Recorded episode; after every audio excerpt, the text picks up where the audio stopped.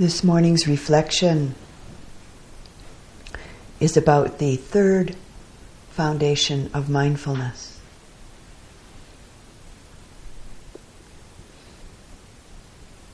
An amazing aspect of mindfulness is that it has the capacity to connect directly and simply to the experiences that come in through the six sense, sense doors with what we can call bare awareness. With bare awareness providing very immediate and direct access to these experiences just simply being known. And sometimes we may experience just this. But at times, and actually maybe quite often, the direct, simple knowing of phenomena may almost immediately be colored or modified by various mental factors or states of mind. This being the third domain of mindfulness, mindfulness of the mind. Cittanupassana in Pali. Mindfulness of the various mental factors or states of mind that arise in relationship to experience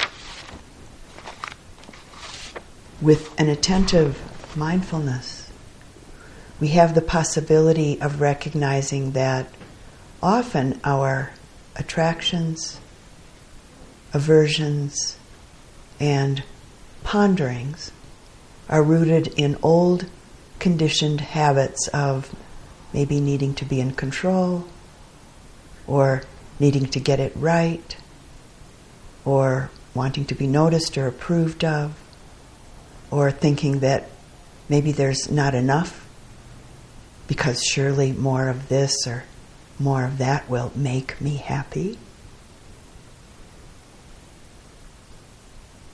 In a moment of mindfully seeing and knowing these aspects of our experience, we might just simply relax and let go and spontaneously respond in an appropriate and easeful way in relationship to the particular situation. And we may have to do this, recognize it, and do this practice a number of times before we're able to get it and and really get it and then really understand and proceed with wisdom rather than continue being caught up in suffering. Mindfulness is able to know the mental factor or the coloration of mind of wanting or greed within the greed itself, or the colorations of anger, hatred, or fear, or delusion any state of mind can be known within itself. Maybe even from its very arising, its very particular characteristics, how it acts, and its changing nature, and its ending, its momentary cessation.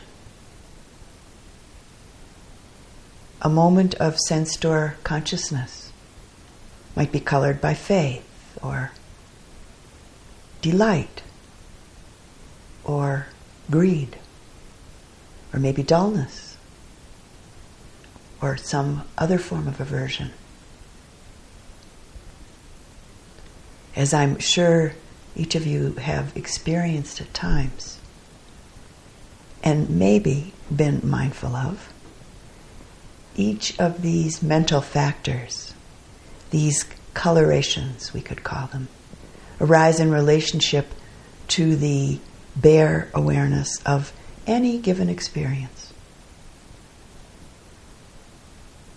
such as a breath, a bodily sensation, a movement, a visual image, a sound, taste, thoughts in the form of memories or plans or projections or fantasies or images in the mind.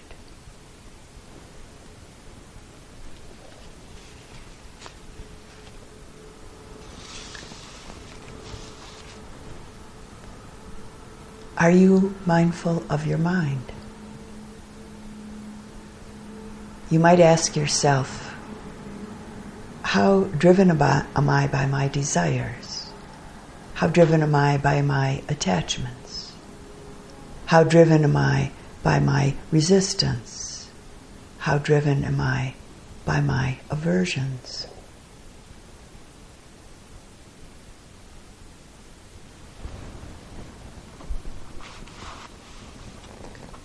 And this evening we'll take a deeper look at all of this.